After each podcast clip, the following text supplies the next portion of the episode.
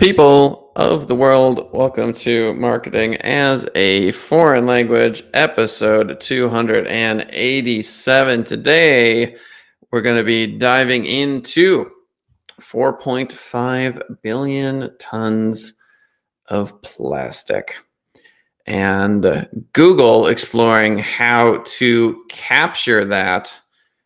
I can see a future where all of that plastic is a resource it's understood as a resource and uh, can be mined in the same way we would mine anything else, minerals, etc.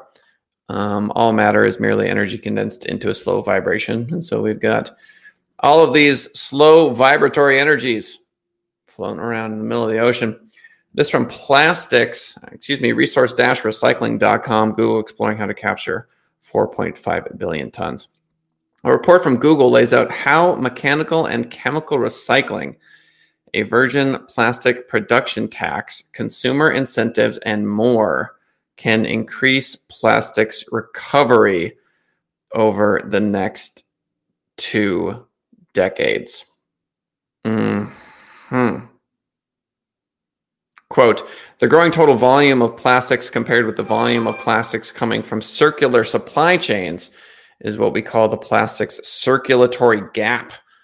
It's based on a report that they put out there. It's called Closing the Plastics Circulatory Gap.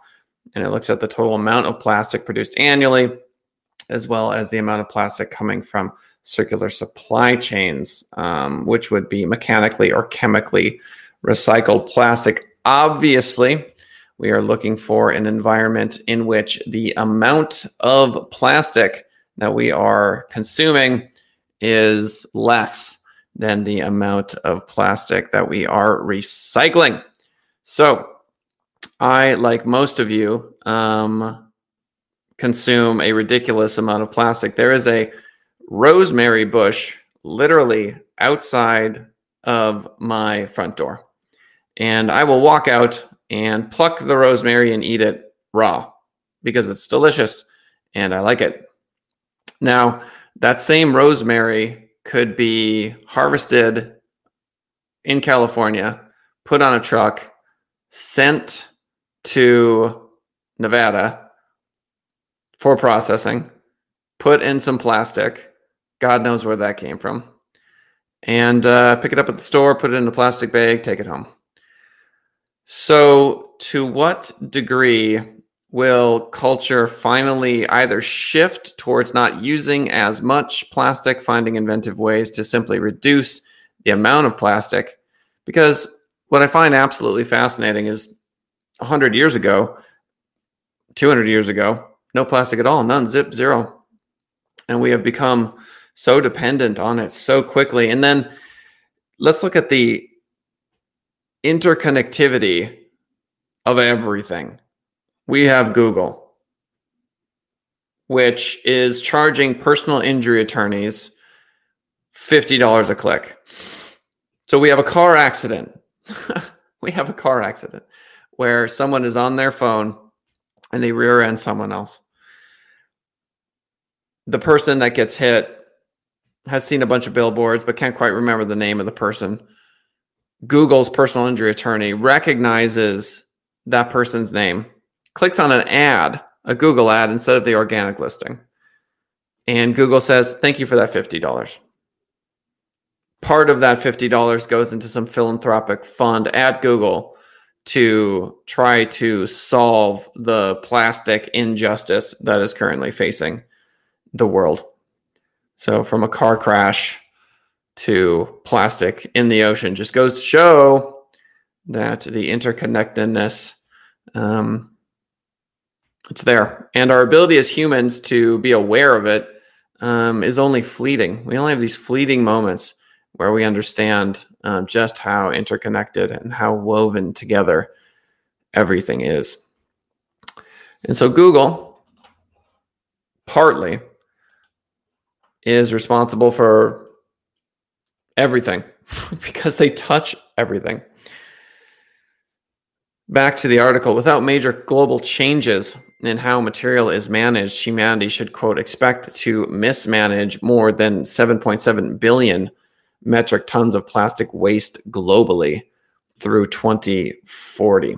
According to the report, a handful of key interventions can bring 4.5 billion metric tons of that material into recovery systems by 2040. Chemical recycling through decomposition and purification pathways is projected to close the plastic circu- circulatory gap by 20%. That's obviously a very, very big deal.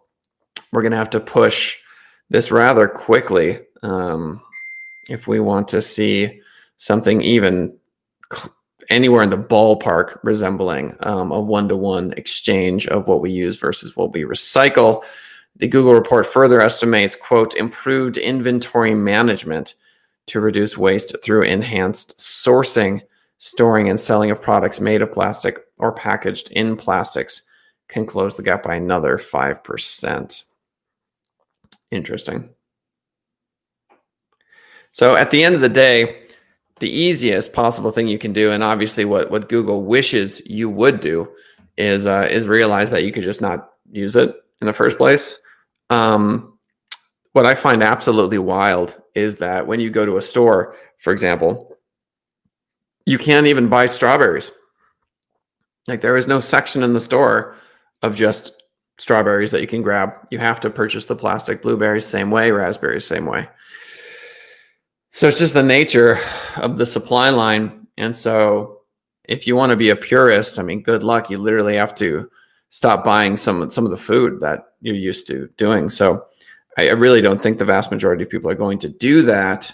Um, and then, of course, so many of the the products that we use. I mean, I'm literally looking at a modem right now. It's plastic. I mean, I'm surrounded, surrounded by plastic, and and we talk about plastic water bottles, and I think it may be helpful to look back um, and pretend that we are a historical observer from 2,000 years in the future. So let's assume we make it out of this this stage and mind you people are always saying it's the end of the world. This is this is something that humanity has has done since the dawn of time since the dawn of recorded history. It's always the end times. We're always all going to die. And we look back at this time as uh, two things. One um, the birth of the internet uh, but also the birth of this sort of plastic environment. Um, the whole thing is plastic. And so those two worlds can collide um, and often do. And so we take the tech giants and the people that that are receiving the, the incredible amounts of wealth, Facebook, LinkedIn, um, TikTok, Google, etc., and we look at their role in using machine learning and artificial intelligence to find ways to reduce um, or to change human behavior. Now, Google does a lot of philanthropic work, but I've been mentioning a lot on the show. Ecosia, E C O S I A dot com, which is a search engine that plants trees. Um, so, to what extent do these tech royalty um, bear the burden of making the world a better place? I would argue it's a very heavy burden. Back to the article. Um, the tools that they're describing will reduce the amount of mismanaged plastic, they say, by more than 58% by 2040. Google also identifies a few factors hampering greater plastics recovery, as well as a few that are working in its favor. So basically, if there's nothing uh, else that you take away from having listened to this, it's that, uh, you know, maybe try to use a little bit less plastic. And uh, when it comes to Google and social media involvement, um, there is some work being done in that space. I would love to see um, the ability to get out into the ocean because, uh, you know, I mean, there are countless um, accounts of uh, sea life being uh, killed because the plastic slowly disintegrates. It does eventually um, disintegrate, it just causes havoc along the way. In more Google news, Google secretly had a giant gaming vision that includes bringing games to Mac. This from TheVerge.com. Apple's Mac has long been an afterthought for the video game industry, and few think of Google as a games company, despite running Android, one of the biggest game platforms in the world. But Google had a plan to change these things in October 2020, according to an explicitly confidential 70 page vision document dubbed Games Futures. Oh, me, oh, my. So, as, uh, as a young boy, I knew that gaming would be the future. Um, just simply playing Nintendo. Um, I knew that that this industry was absolutely going to explode. Um, I saw esports coming years before it was popular.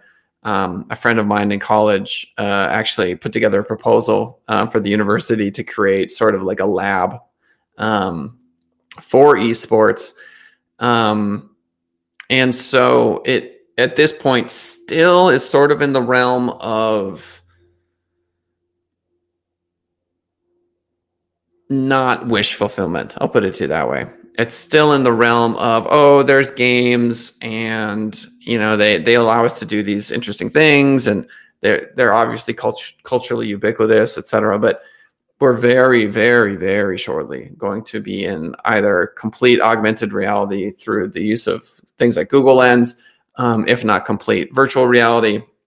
Home prices, I think, are going to continue to rise over a 30 to 50 year period because many many people will continue to work from home. The home will be the office. It will also be the virtual reality space. So residential real estate um, is going to be very interesting to watch as the years progress so this document showing uh, games uh, within google's ecosystem they're talking about android windows mac all the different the devices, all the different experiences, cross screen discovery they talk about. So if Google is developing something, they obviously want it to occur um, everywhere because this is one of Google's strengths with their technology. Back to the article, there's some reason to be skeptical that this document reflects Google's true direction. Quote brought to you by partially funded and I Have a Dream Productions an earlier slide reads. And we know that Google lost some of its gaming ambition this February when it decided to pull the plug on its original game studios for Google Stadia.